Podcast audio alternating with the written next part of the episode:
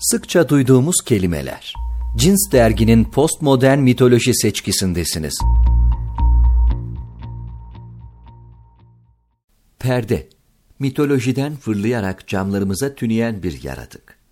Hava kararınca başlayan bir dönüşüm ritüeli. Giz örtücü, göz bandı, işlevinden vazgeçerek estetik bir gösteriye dönüşen kumaş. Araba parasına üç oda, bir mutfak. Perde, yüz katlı binalardaki daireleri terk etse de sokaklarımızda yaşamaya devam ediyor. Dış dünyanın izlediği gölge oyunu. Bir geleneğin postmodern karşılığı. Modern unutuşun ayak izleri.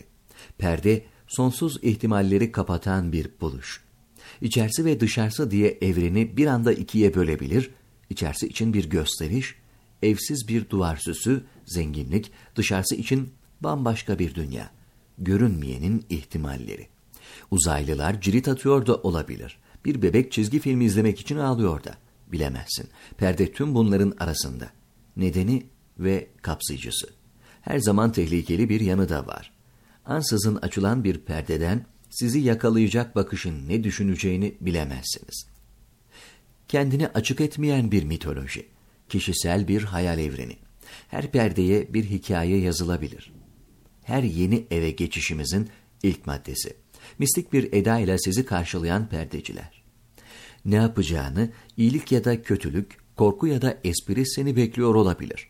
Ansızın kendini aklının ucundan geçmeyen bir kovalamacada bulabilirsin. Ya da sabaha büyük bir mirasla uyanabilirsin.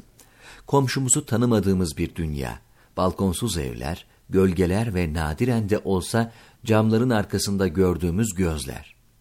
Kendini açık etmeyen bir mitoloji. Kişisel bir hayal evreni. Her perdeye bir hikaye yazılabilir. Her yeni eve geçişimizin ilk maddesi. Mistik bir eda ile sizi karşılayan perdeciler. Kararlarınızı önemsemeyen, bilen, sakin. Kumaşı değil de duruşunu ya da anlatılarını size satan hikayeciler. Alışkanlık, gelenek. Üstelik kendini yıkayan yeni teknoloji perdeler.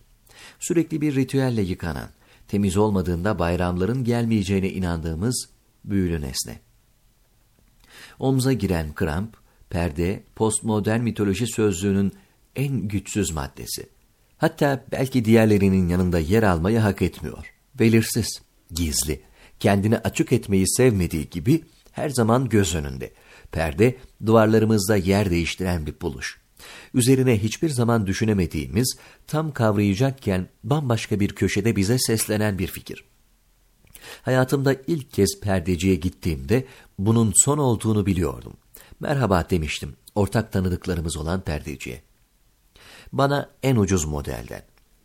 Üç buçuk saat içilen beşer çay ve kahvelerden sonra fikrim değişmedi. En ucuz, en kolay ve en gösterişsiz olan. Gündüz güneşi dışarıda, gece ruhlarımızı içeride tutsun yeter. Perdeci, tanıdığım tek yazarsın abi demişti perdeleri astığı gün. Bense ona tanıdığım tek perdecisin demedim. Bir insan hayatında kaç perdeci tanır ki? Cins dergi içeriğini dinlediniz. Daha fazlasına önce ulaşmak için GZT uygulamasını Apple Store ve Google Play Store'dan indirmeyi unutmayın.